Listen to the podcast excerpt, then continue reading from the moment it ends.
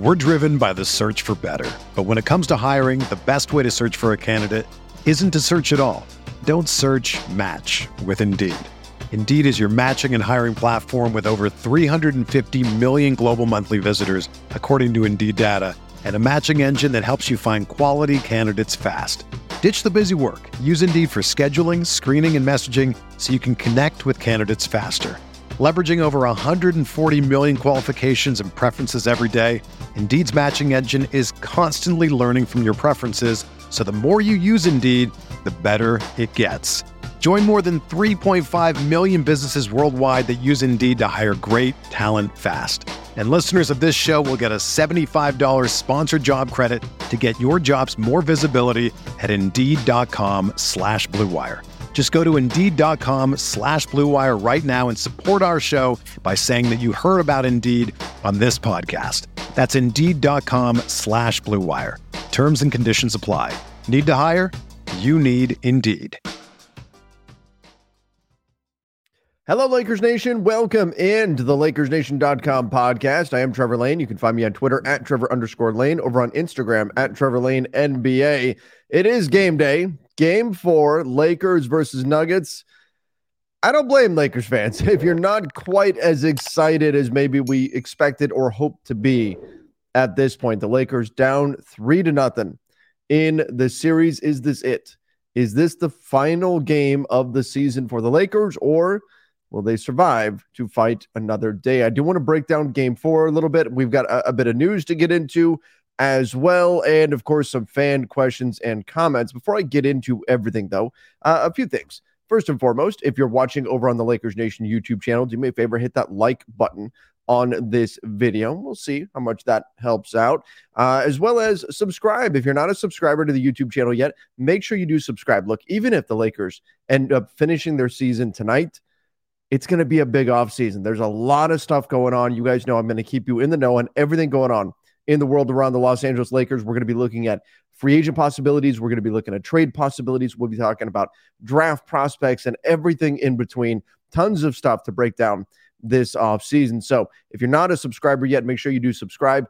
Turn on those notifications as well. And of course, over on Apple Podcast, Spotify, wherever you listen to podcasts, make sure you subscribe to the audio version of the show as well. That way you can take us with you wherever you go.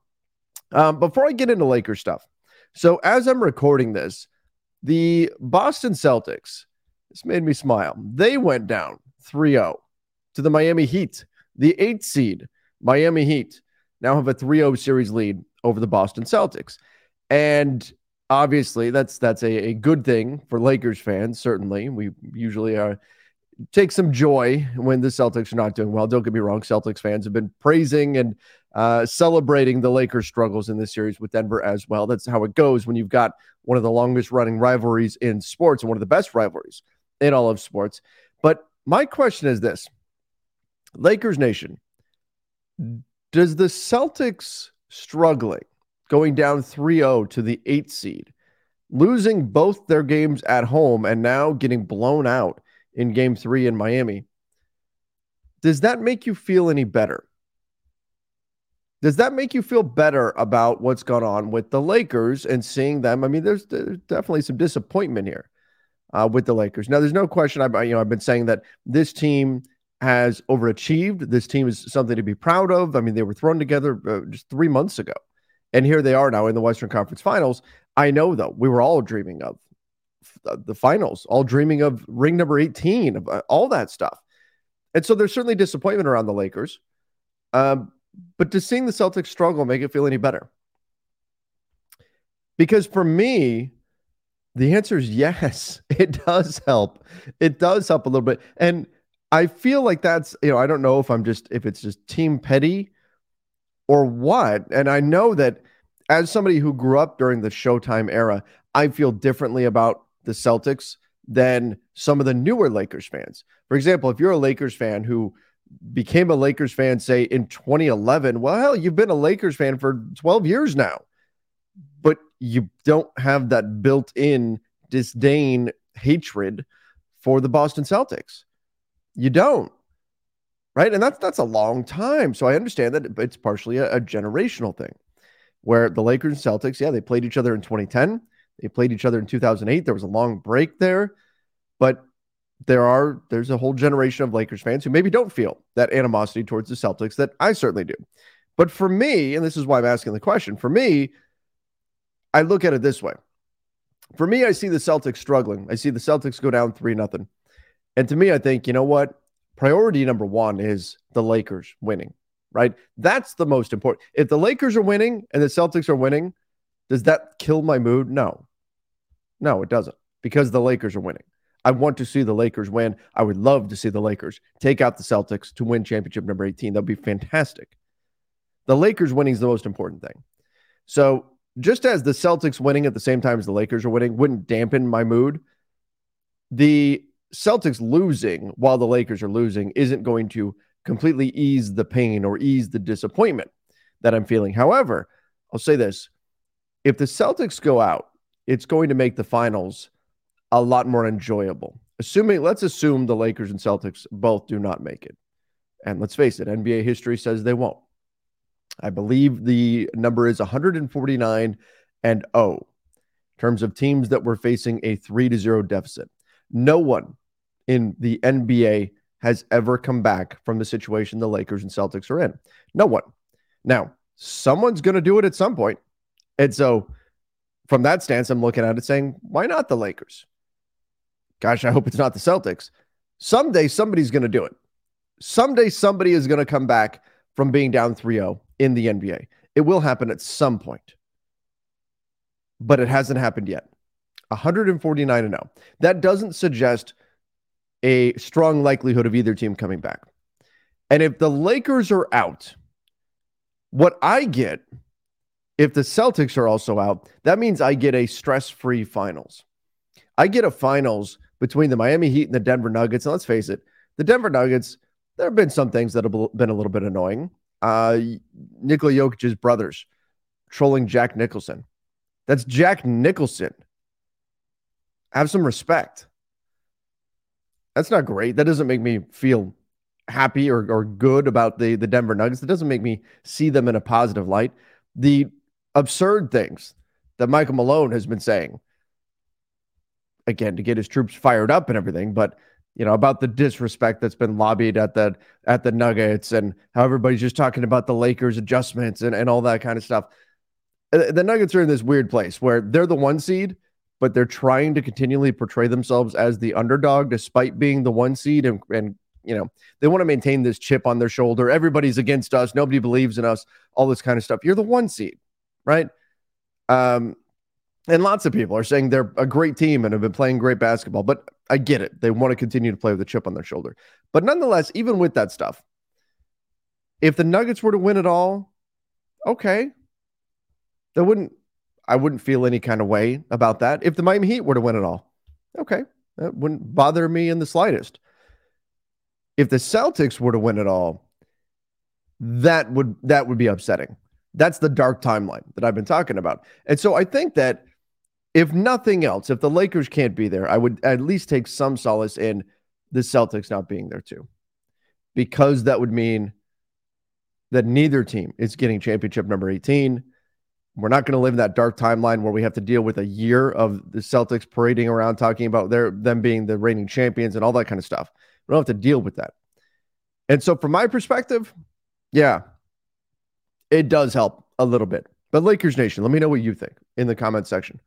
Whether you're over on Apple Podcasts, on Spotify, wherever it is, if you're on the YouTube channel, does it make you feel any better about where the Lakers are at, seeing the Celtics struggle so mightily in the Eastern Conference Finals as the two seed, losing to the eight seed right now in the Eastern Conference Finals?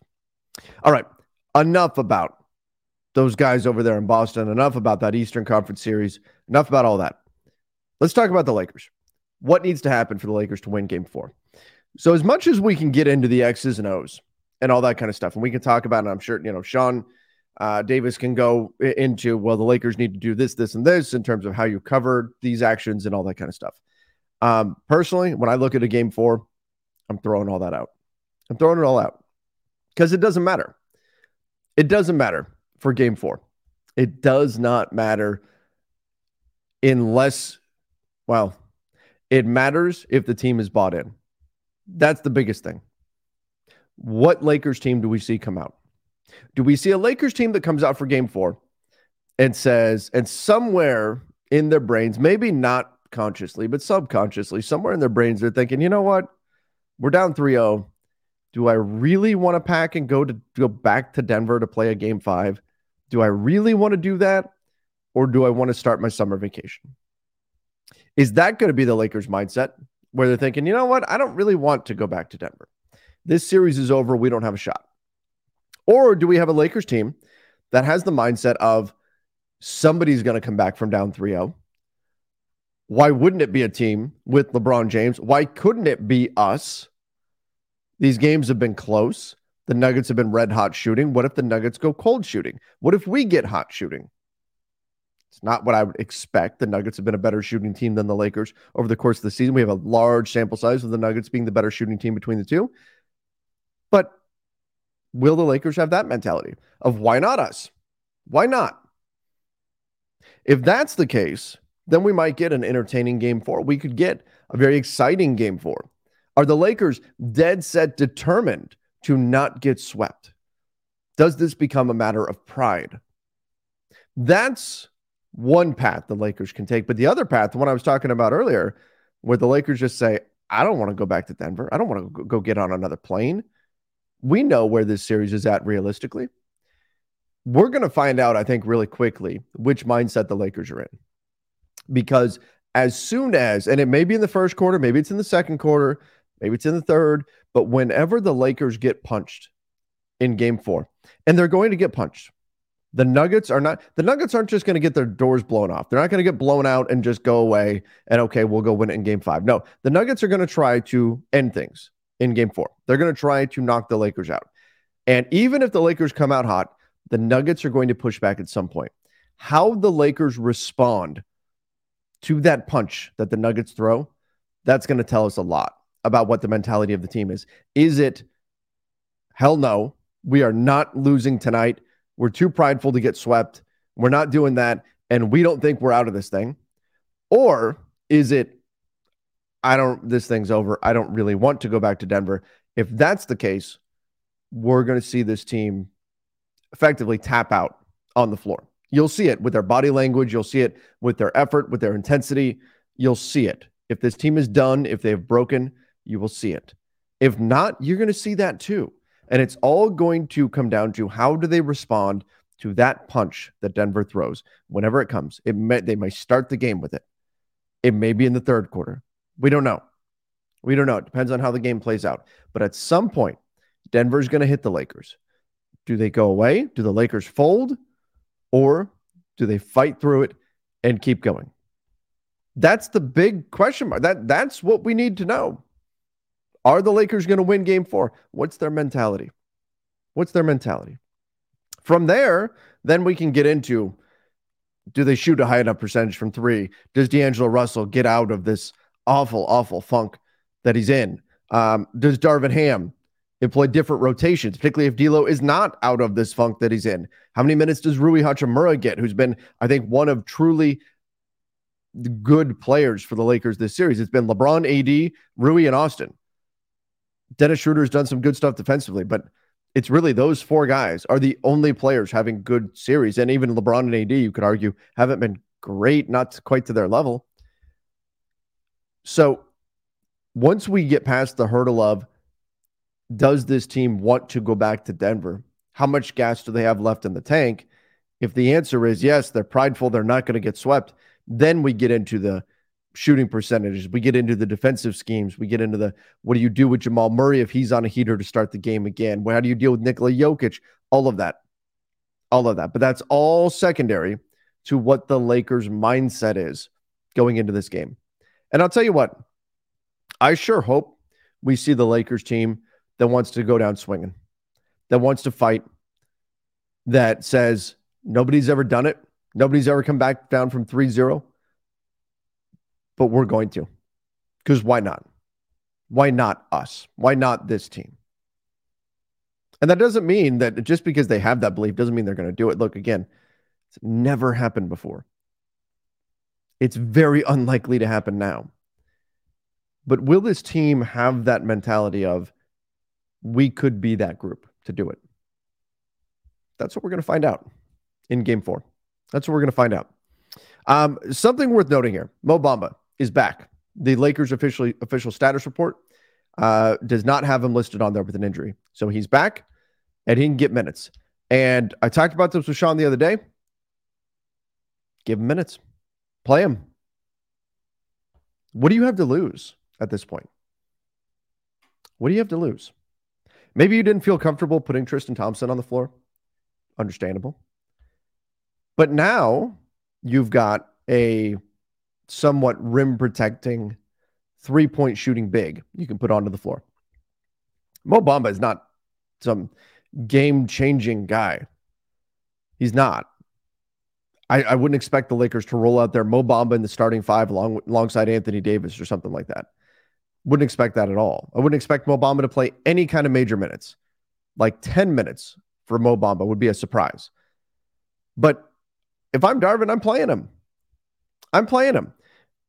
For one thing, nothing else has really worked this series, right? The other stuff that you've been doing hasn't really worked. But for another, the Lakers organizationally have to make a decision about Mo Bamba. They have to make a decision.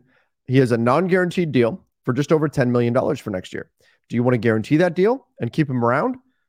Do you want to waive him? Maybe you could re sign him to like a veteran minimum deal or something like that if you choose. Do you want to waive him and see if somebody else picks him up? What do you want to do with Mo?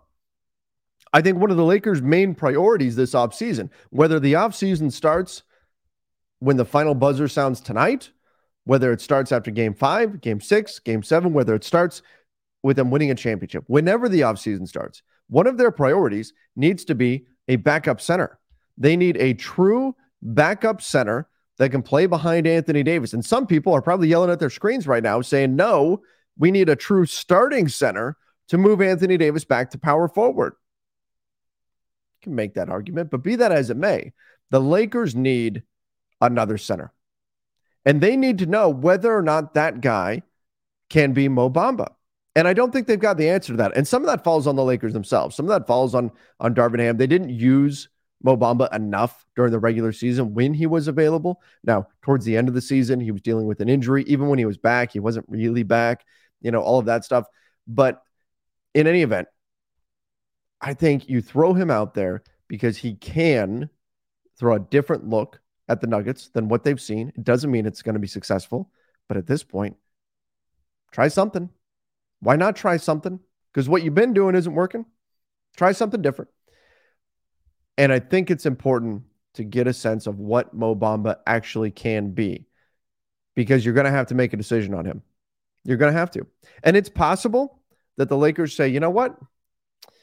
The free agent center market is not all that interesting. We'd rather just keep Mo as our backup. And maybe that means paying him 10 million. Maybe that means cutting him and signing him to a new a new deal. Whatever that is, the Lakers have to decide: is this the guy that we want? First and foremost, is this the guy that we want? Obviously, they went and traded for him. They gave up a second round pick to get him in that Patrick Beverley trade. They see something in him, some potential. So throw him out there. Throw him out there. Does it throw a wrench in, in the Nuggets' plans? Is he able to be a positive on the floor? And do you learn anything that can help you make that decision this summer that's going to be so important? I'm playing him. If I'm uh, if I'm the Lakers, if I'm Darvin Ham, I'm playing him. We're driven by the search for better. But when it comes to hiring, the best way to search for a candidate isn't to search at all. Don't search, match with Indeed. Indeed is your matching and hiring platform with over 350 million global monthly visitors, according to Indeed data, and a matching engine that helps you find quality candidates fast. Ditch the busy work. Use Indeed for scheduling, screening, and messaging so you can connect with candidates faster. Leveraging over 140 million qualifications and preferences every day, Indeed's matching engine is constantly learning from your preferences, so the more you use Indeed, the better it gets. Join more than 3.5 million businesses worldwide that use Indeed to hire great talent fast. And listeners of this show will get a $75 sponsored job credit to get your jobs more visibility at Indeed.com slash BlueWire. Just go to Indeed.com slash BlueWire right now and support our show by saying that you heard about Indeed on this podcast. That's Indeed.com slash BlueWire. Terms and conditions apply. Need to hire? You need Indeed. Uh, other bit of news before we get into fan questions and comments. Uh, Adrian Wojnarowski said that the Lakers are expected to match any offer on Austin Reaves and Rui Hachimura. I did a whole video breaking this down on the Lakers Nation YouTube channel, which you can go check out if you want a full in depth, like look at the cap and all that kind of stuff. But there's two important things here. Number one, that's great news, right? Because I don't think any Lakers fan wants to see Austin Reaves or Rui Hachimura leave the Lakers. No, we'd like to see these guys stick around long term. Both are in their mid 20s. Both can be players for the Lakers for a long, long time. And they've been the two best role players on the team in this series against the Denver Nuggets. Austin has been probably the best role player, period, through the playoffs for the Lakers. He's been great. And obviously, his situation is a little bit more complicated because of the Arenas provision and all that sort of stuff. The Lakers are limited in what they can actually offer him. Um, so it may take Austin signing with another team to get him the money that he should be getting. Uh, Rui will also be restricted. Both these guys will be restricted free agents. And so that means that the Lakers will have to make the conscious choice to let either one of these players go, which is great. Rui and Austin can't leave by their own choice. They can't leave by the choice of an opposing team. It will be determined by the Lakers whether or not Rui and Austin are on the Lakers next year. So I think that's important. Good to note. But it's also worth mentioning that the Lakers, the word getting out there that the Lakers are expected to match any offer, that should be word the word that's getting out, regardless of whether or not it's true. And the reason for that is because if word gets out that the Lakers will match any offer, that can dissuade other teams from actually presenting an offer, which can put the Lakers in a better bargaining position when they're trying to sign deals with these guys. Now, again, teams can't scream it from the mountaintops and go tell everybody, hey, we're going to match any offer because that doesn't look good for players. They're, you can't do it. Um, you can't do it. But if that's the prevailing thought around the NBA, that, hey, the Lake, there's no way the Lakers let Austin go. There's no way the Lakers let Rui go if that is what other teams believe, well, why would they waste their time writing up a contract, negotiating with the player, getting the player to sign it, having their cap space tied up for 24 hours, just so the Lakers can say, cool, thank you for doing our work for us, and we're just going to match that contract? They might not be willing to do that. So even if in the Lakers' minds, they're thinking, you know what? We'd love to keep Rui. But man, if somebody offers him like 18 or something, we're not going to go there. We've got a limit. We won't go that far. Um, or if somebody Austin offers Austin 75 over four years, we're going to let him go at that price. That's not what you want out publicly. And I'm not saying they should let those guys go at any price necessarily, uh, any reasonable price, but but you don't want that out there that the Lakers might budge at a certain number. What you want out there is exactly what's getting out there right now that the Lakers are going to keep these guys no matter what. They're not going to let them walk away. That's going to put you in the best bargaining position from the Lakers' perspective. Now, again, not ideal from the players' perspective because that can scare away suitors. This is why Julius Randle years ago had to go to the Lakers and say, Look, I'm a restricted free agent.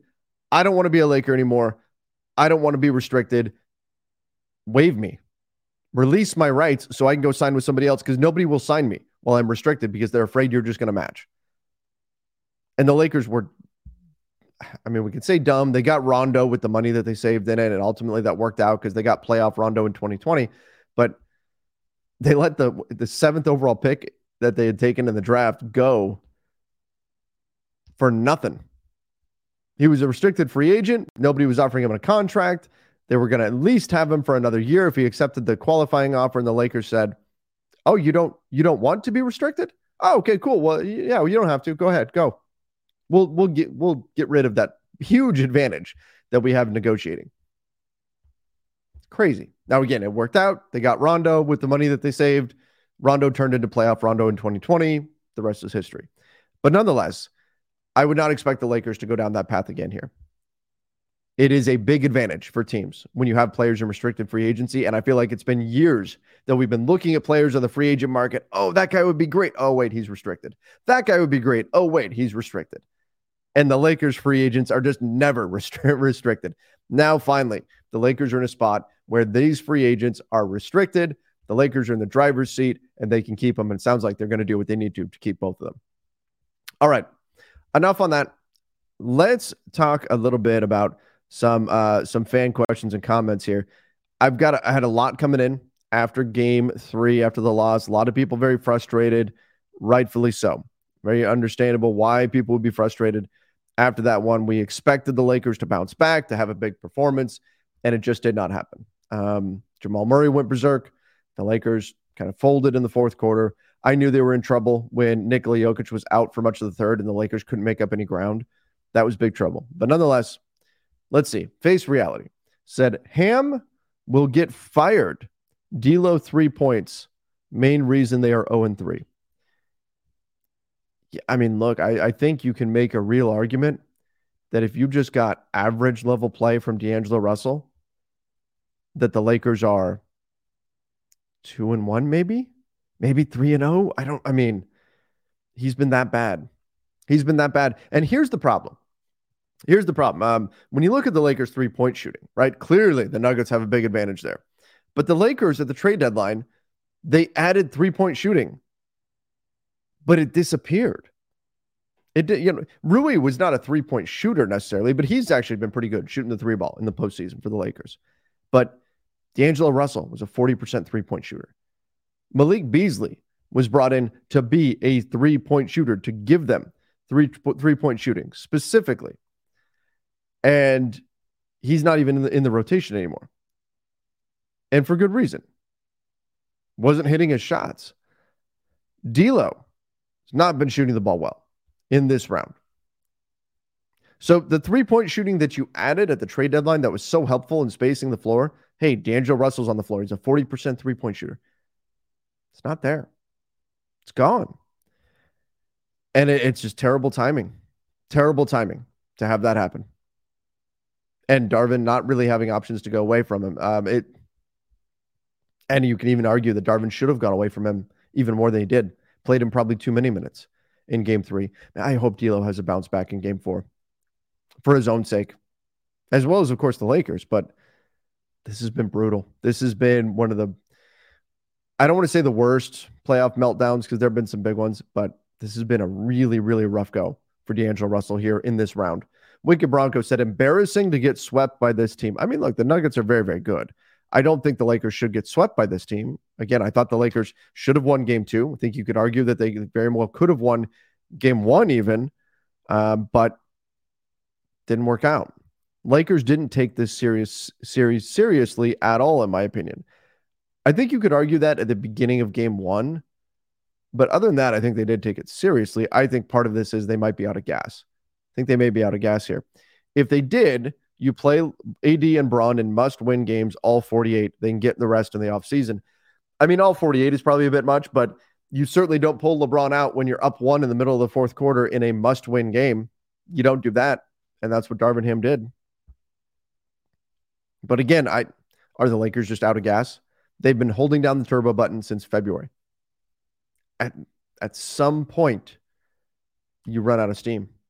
All right, we're going to pause for just one moment. Need to give a shout out to our sponsor, and that is Shady Rays. I love Shady Rays. This is this is no joke here. This is not for an ad read or anything like that. Shady Rays have been my daily driver sunglasses for years, even before they became a sponsor. I literally have five pairs of Shady Rays because I've bought so many different styles.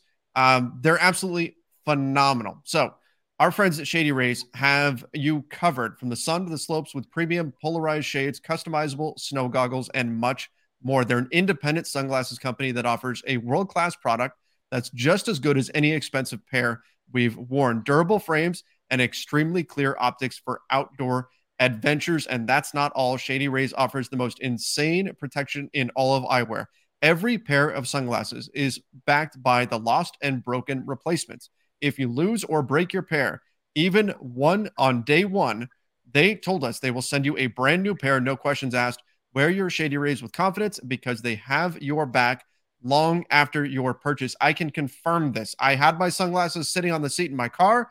I sat on them, I broke them, I contacted them, got a replacement pair sent to me. This was a year and a half ago that, that this happened. And I and they sent me the replacement sunglasses. Phenomenal, phenomenal stuff from them. I don't see that from sunglasses companies.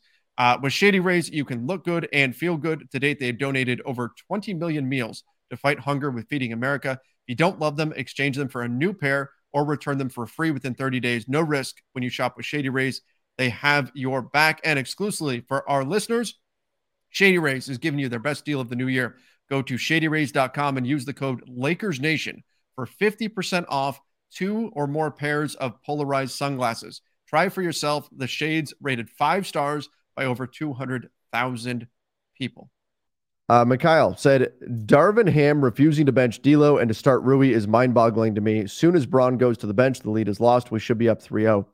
I don't know about 3-0, but look, Darvin refusing to bench D'Lo.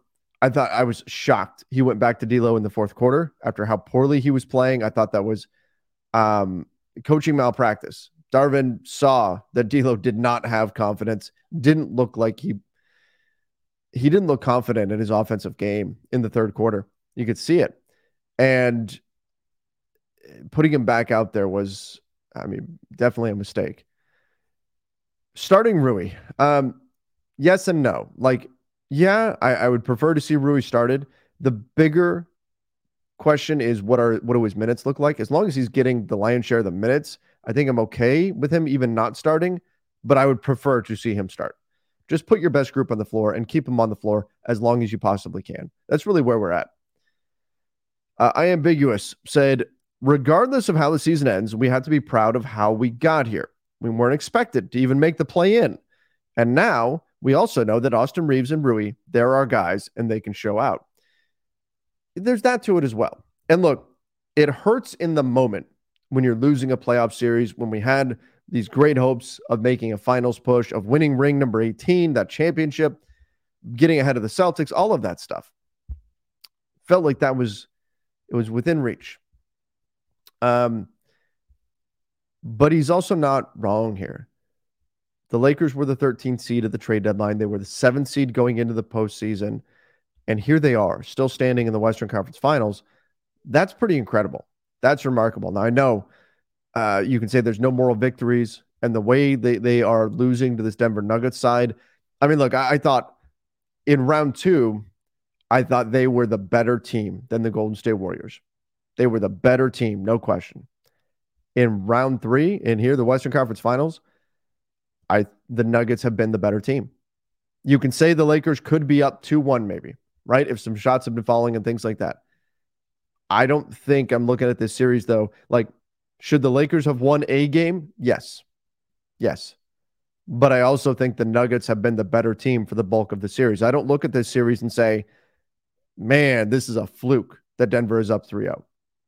I think they've played better basketball than the Lakers have. But a good point, though, about Austin and Rui. Yeah, you know those guys can play well. They can play big roles. They can play when the lights are at their brightest. You can't say that of some other guys on this team right now. Vector, got to jump on this. Oh, got to jump on this uh, onto this and say if we do any sign and trade with Dallas for Kyrie, I'm going to be upset. Potentially losing Austin, Rui, and our picks because we are overreacting is blood boiling. I've gotten a lot, a lot of comments about the Lakers going after Kyrie. Now, Eric Pincus released a piece today where he said essentially he's heard that Kyrie and the, and the Mavs already have a deal, that they had a deal before the trade even went down, a handshake agreement uh, a verbal, n- not an official agreement, but an understanding of what kind of deal Kyrie's going to get this summer. So that would suggest pretty strongly that Kyrie is not leaving Dallas. So maybe it's all a moot point. But I've gotten a lot of questions, a lot of comments. You'll see some of them in uh, in some of these questions here about the Lakers going and getting Kyrie. But my stance, and it's been this way for months, I agree with Vector Nova. I would prefer to have depth. Now you can look at this Lakers team right now and say, what depth? What depth? The depth that looked like they had in April doesn't look like depth anymore. Troy Brown, Malik Beasley, Wenyen Gabriel, right? I mean, on and on. D'Angelo Russell. How many guys were making contributions for the Lakers just a few months ago and now essentially can't get on the floor because they, they're unplayable in the postseason. So I think it's fair if you say, well, do they really have that much depth? It's true. But still, I don't think they can build out a, a real roster right now. The math changes greatly if Kyrie were to say, I don't need a max. I'll take 25 million instead of 45 million. Okay. That that changes everything. If Kyrie says, Hey, I'll come for the taxpayer mid level. I don't care. I just want to play with LeBron. Come on down. Let's go. Assuming that's not going to happen, assuming Kyrie wants to get paid, building out a roster is very, very difficult and will cost you a lot of your depth, will cost you your pick this year, 17. You'd have to get rid of that because that would be eating up cap space. Probably have to say goodbye to Rui. Maybe Austin you can keep because he has a low cap hold, but probably goodbye Max, goodbye um, essentially your entire roster. You'd have LeBron, AD, maybe Austin, and Kyrie, and then veteran minimums the rest of the way. That's that's not an ideal way to build out a roster. So I'm in agreement with Vector Nova. I would I would still prefer that the Lakers keep the concept of LeBron, AD, and depth rather than go back to the three star model. Though I do think that three star model, Kyrie, LeBron, and AD, is a better natural fit than Russell Westbrook ever was. That's a low bar to clear, but still, that is a much better fit, a better place to start from.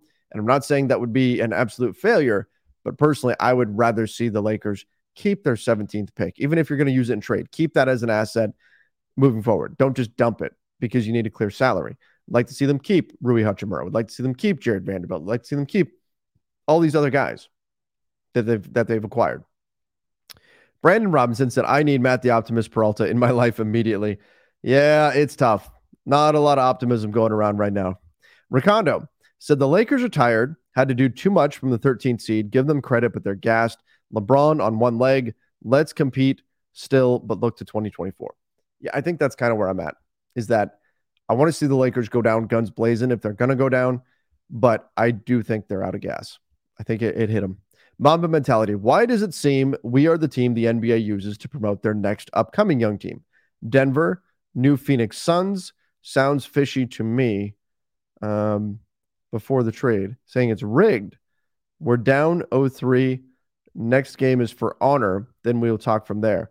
So I don't know if I can get into the whole like rigged thing. Look, I mean, right now we are one win in each conference away from a Nuggets Heat finals. If the NBA were rigged, they would be doing everything they possibly could to get a Lakers Celtics finals with LeBron James in the finals and number 18 up for grabs.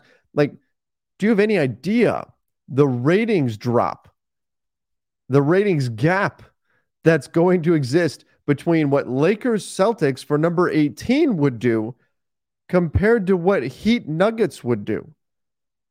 It's going to be massive. I've seen so many fans all over Twitter. And look, obviously, I have a, a Lakers slant on this. The Lakers fans are kind of upset right now, but so many fans saying, I'm not going to bother watching that finals. Now, I disagree. I disagree. But I'm not the average NBA fan. I would be excited to see Heat. Now, obviously, I would much rather prefer to see Lakers in the finals. Lakers against anybody. Give me Lakers over Heat Nuggets any day, every day, right?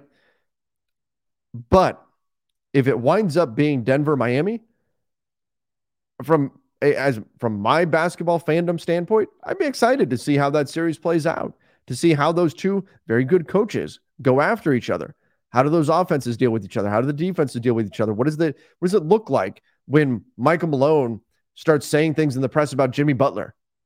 What happens then? You're going to get a pissed off Jimmy Butler? Then what happens?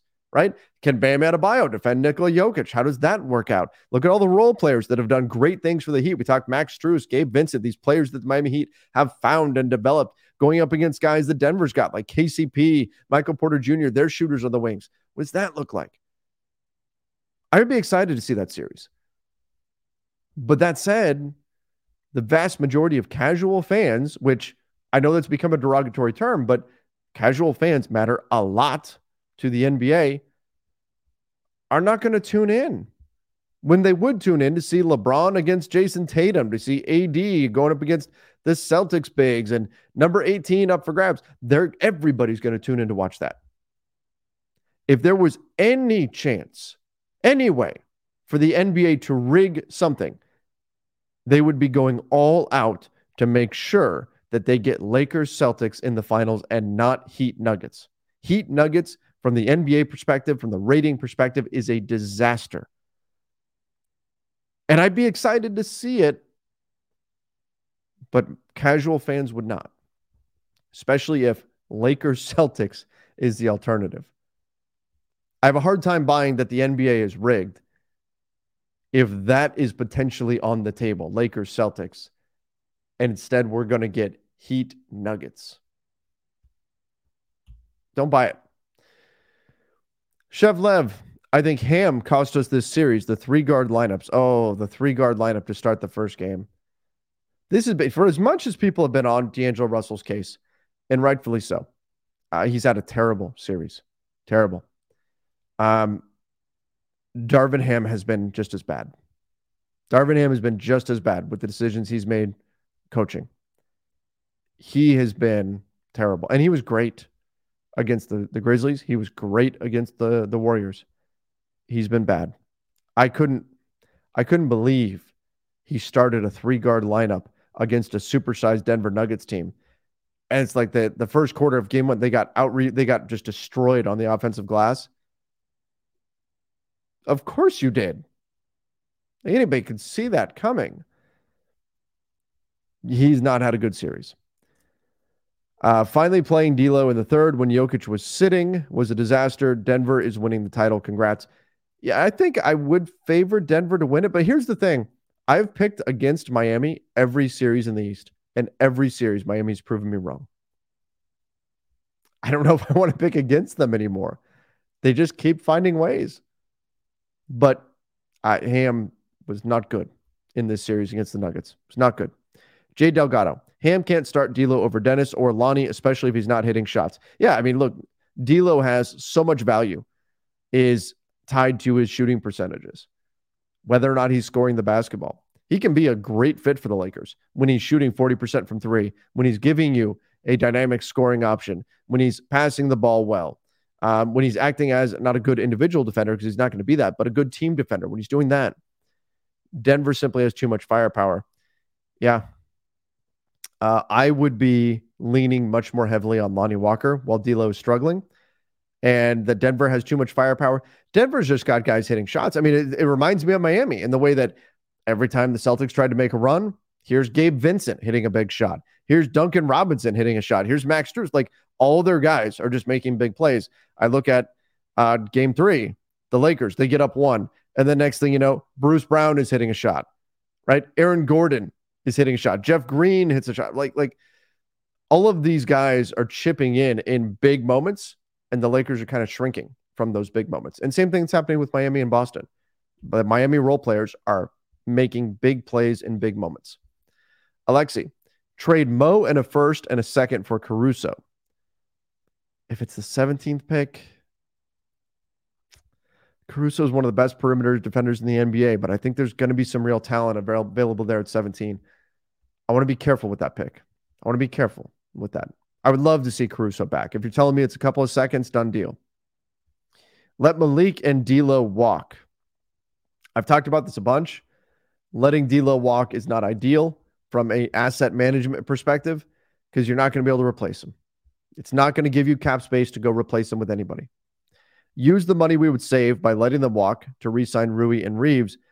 you can re-sign Rui and Reaves without letting them walk. Now, Malik Beasley might be a different story because he's going to cost you $16.5 million on that team option. You may end up moving on from him. But D'Lo, he, look, he's been terrible this series, but he's been good essentially the rest of the time for the Lakers. I think letting him walk would be a mistake, and uh, for the reasons I already mentioned. But yeah, it's not like letting Malik and D'Lo walk means suddenly you can keep Rui and Reaves. It's not an either or thing. If that was the case, if it was, if it somehow came down to the Lakers can keep two of Malik, D'Lo, Rui, and Reaves, keep Rui and Reaves. Done. Very simple. But that's not the choice they're faced with. It's not. Uh, Bryson, as long as Boston loses their series, we will feel better about last season. Okay, so Bryson answers the question um, that, or about this season that uh, that I asked off the top. Mission 86 in November. Was anyone expecting Western Conference Finals? This was a good year. Not all we wanted, but I feel a success. Run it back for a whole season together. Next year will be electric. Not for this game, but for the season as a whole. Now, again, I agree. And I love the optimism. I love the optimism. Give this team a full training camp, make a few tweaks around the perimeter, please. Rob, Rob Pelinka. Let's not go crazy. Let's not gut the roster. We've seen two seasons in a row of 13 new players coming in, right? A brand new team coming in and no chemistry from the start because you're trying to throw together an entirely new roster on the fly, right? That's what we've seen. Brand new roster for two seasons in a row. Let's not do that again. Keep the core pieces in place. Add a few guys here and there in free agency. Maybe you make a trade or something on draft night. But for the most part, your main guys you hang on to. You come into training camp with that chemistry that you developed this year already in place, and then you can hit the ground running in October when the season starts up. By the way, let me mention this. I have spent a decent amount of time today working on summer league stuff for for Lakers Nation, getting ready for uh, for uh, our summer league experience, getting ready to head out there, and it is a highlight every year to go to summer league in July in Las Vegas. Um, we are going to have some things planned for Lakers Nation listeners, viewers, readers. We're going to have some stuff planned out there. So if you have not gone, um, maybe even some opportunities to come hang out with us in the studio, um, which I will have more details on that soon. But if you have not gone to Summer League before, it's July 7th through 17th. I'm planning on going through like the 12th. I'm going to be there early. I'm going to go out like July 6th and I'll be there through like the 12th. But if you haven't gone to Summer League before, I would encourage you to go. Okay. If you find yourself with some time at the beginning of July and you have the opportunity to go, go. It is so much fun every year. It's like Comic Con for basketball. It is a great experience. You buy a ticket and you get to watch all the games all day. You can just hang out at the arena all day watching games. They're not always the highest quality. You get to see some of the top draft picks, yes, but it's also a lot of guys that are just scrapping and clawing, trying to catch anybody's attention. So it's not always the prettiest basketball, but nonetheless, um, everybody's there. Everybody's there. Everybody makes the trip out. All the teams, all the scouts, all the execs, all the agents, all the media members, everybody is out there. It is a great, great experience. Go check it out. If you have not had an opportunity to go, urge you to go. And like I said, this year we're going to have some special opportunities for Lakers Nation viewers, listeners, readers. Um, going to be a lot of fun. So start looking ahead. Mark your calendars. Summer League in Las Vegas. Wicked Bronco. Refs were buns tonight. Tons of moving screens on Denver where Dennis or Reaves got absolutely destroyed. No call. Okay, refs. Yes, but I, I can't put that loss on the refs. I can't. And look, the refs are going to be bad just about any game. Um, but I can't put that one on the refs. The urban progressive. Rob needs to trade Ham to a rebuilding team. It's very rare that coaches get traded. The NBA doesn't even like to see coaches traded. So he's not actually going to trade him. They would have to fire him. They would have to fire Darvin Ham, which I've said is not happening. It's not. They're not going to. The Celtics are much more likely to fire uh, Mazzulla than uh, Joe Mazzulla then the Lakers are to fire Darvin Ham. Darvin's on a brand new deal. He took a team that was the seventh seed, that was the 13th seed at the trade deadline, brought them up to the seventh seed, took the seventh seed to the Western Conference Finals. That doesn't result in a coach being fired. It doesn't. Even though, as I've said, Darvin has had a terrible series, especially as a rookie head coach. And I think Darvin has shown growth over the course of the year. I think he's I think he's gotten better as a coach as the year has gone on. This series doesn't reflect that, but to fire him now would be a knee-jerk reaction that doesn't give him enough credit for what we saw in the last two series or the growth that he's he showed over the year. And I'm not saying Darvin is perfect because he's not. He's definitely not. We've been critical of him plenty this season, but I don't see him getting fired. Not after year one of his deal. Now, when Joe Mazzulla is openly admitting to the fact that there's a disconnect between him and the players, that's a bit of a different story. That's not what we're hearing coming out of the Lakers, though. Uh, didn't he said he hasn't made meaningful lineup adjustments since Lonnie, didn't start Rui, didn't take advantage of the Joker's foul trouble, sticks with heavy D'Lo minutes. I don't disagree with any of those things. I don't think he's been good this series, but I think it's too reactionary to dismiss him because of just this series. Uh, Ty, ready to talk offseason plans, sign and trade D'Lo. So sign and trade is the one avenue by which you can not have, if you're not a believer in D'Angelo Russell, you can not have him on the team next season and not lose him for nothing. It would be a sign and trade. However, sign and trades are very difficult to execute. You need to find a team that has no cap space, so they can't sign D'Lo themselves, that wants D'Lo, and that wants to pay D'Lo what he's going to get on his next contract. Checking those three boxes is very difficult to do. And even if you do, that team has to have stuff that the Lakers would want in exchange for D'Angelo Russell. Uh, the only alternative is a team with cap space, like say the Orlando Magic, signs D'Angelo Russell, and then the Lakers pay that team to turn it into a sign and trade so the Lakers can generate a trade exception. Usually they give them like a second round pick, and the Lakers would get a big trade exception out of it by trading, in this case, D'Angelo Russell into the other team's cap space. That can happen too. Sign and trade, it's not every time a player is a free agent and there's the a threat of them signing with another team, fans of that team, uh, of the incumbent team, want it want to sign and trade because you don't want to lose the guy for nothing, right? But it's not all that common. It's not easy to do to execute sign and trades. Sheesh said, Trevor, please, I don't want it to end like this. Well, sheesh. Hey, if I had any control over it, I would definitely do something. Unfortunately, I don't. Unfortunately, I don't have any way to magically make, make the Lakers shots go into the basket and the Nuggets not. If I did have some kind of ability to do that, I would do it. Another day is here and you're ready for it. What to wear? Check. Breakfast, lunch, and dinner? Check. Planning for what's next and how to save for it? That's where Bank of America can help. For your financial to-dos, Bank of America has experts ready to help get you closer to your goals. Get started at one of our local financial centers or 24-7 in our mobile banking app. Find a location near you at bankofamerica.com slash talk to us. What would you like the power to do? Mobile banking requires downloading the app and is only available for select devices. Message and data rates may apply. Bank of America and a member FDIC. So unfortunately, as much as you're pleading with me to fix it, I can't. Michael Smith, this loss reminds me of the 2011 series with the Mavs. The Lakers had more talent both times, but the opponent played better basketball. Yeah. The Nuggets have been outplaying the Lakers, and you give them credit. You give them credit. Sean Sanders, if you think running it back with this team will be different, you're insane. Back to back injury free playoff runs are highly unlikely. Blow it up. What does that mean? Blow it up. I mean, are you saying trade LeBron? On the final year of his deal. I don't see the Lakers doing that. saying trade AD, get rid of everybody, tank. Well, the Pelicans have the right to take the Lakers 2024 pick or 2025 pick.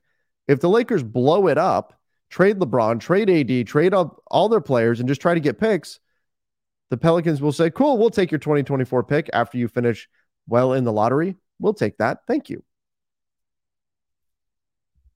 How else are you going to blow it up? I mean, Blow it up suggests you're fully tearing down the roster. Now, if you say we need to make some big changes and you can make some moves here and there, okay. I think blow it up is too much of a knee jerk reaction to the pain that we're feeling right now. I don't think blow it up, blowing it up is actually the correct course of action for the Lakers. For one, I don't think they're going to do it. You're not going to trade LeBron right now. Now, if LeBron goes to the Lakers this summer and says, "Hey, please trade me," that's different. But I don't see him doing that either. So blow it up. I just don't see the Lakers doing it. Anthony says Ron in the master lock. It's get it over with on Monday. Yes, Ron has not won over many Lakers Nation fans uh, with his prediction that the Nuggets would win the series. He did say he wanted to see the, the Lakers win the series, but yes, Ron is Ron has caught some heat from Lakers fans, that's for sure. Black Panther said, Fire Ham, get Kyrie.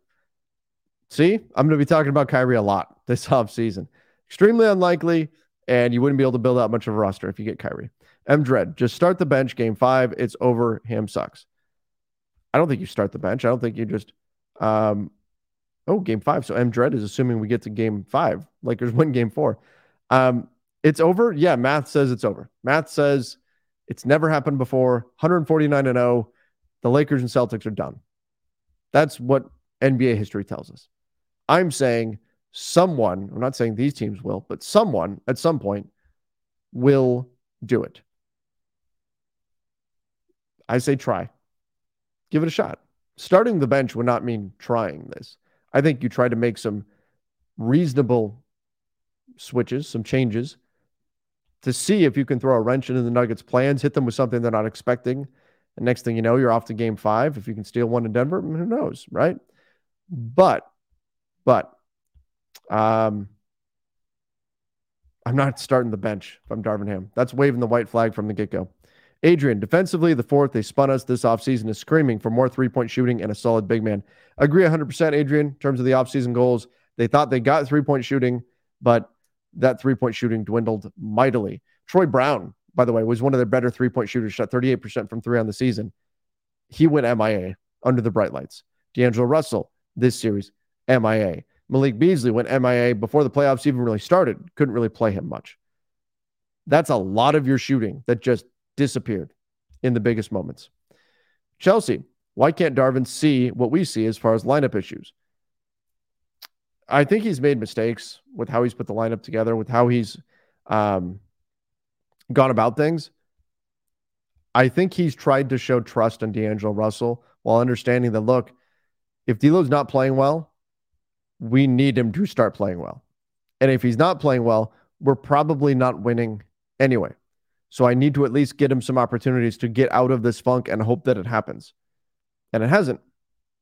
It hasn't. He's stayed in this funk that he's in and he's been awful.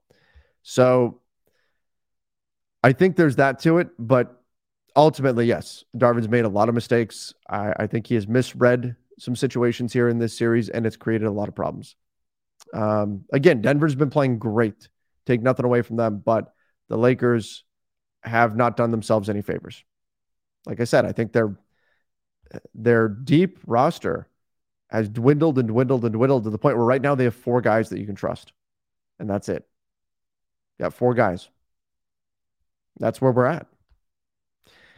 Hopefully, a full season together will help you avoid that next year, but we'll see. All right, Lakers Nation.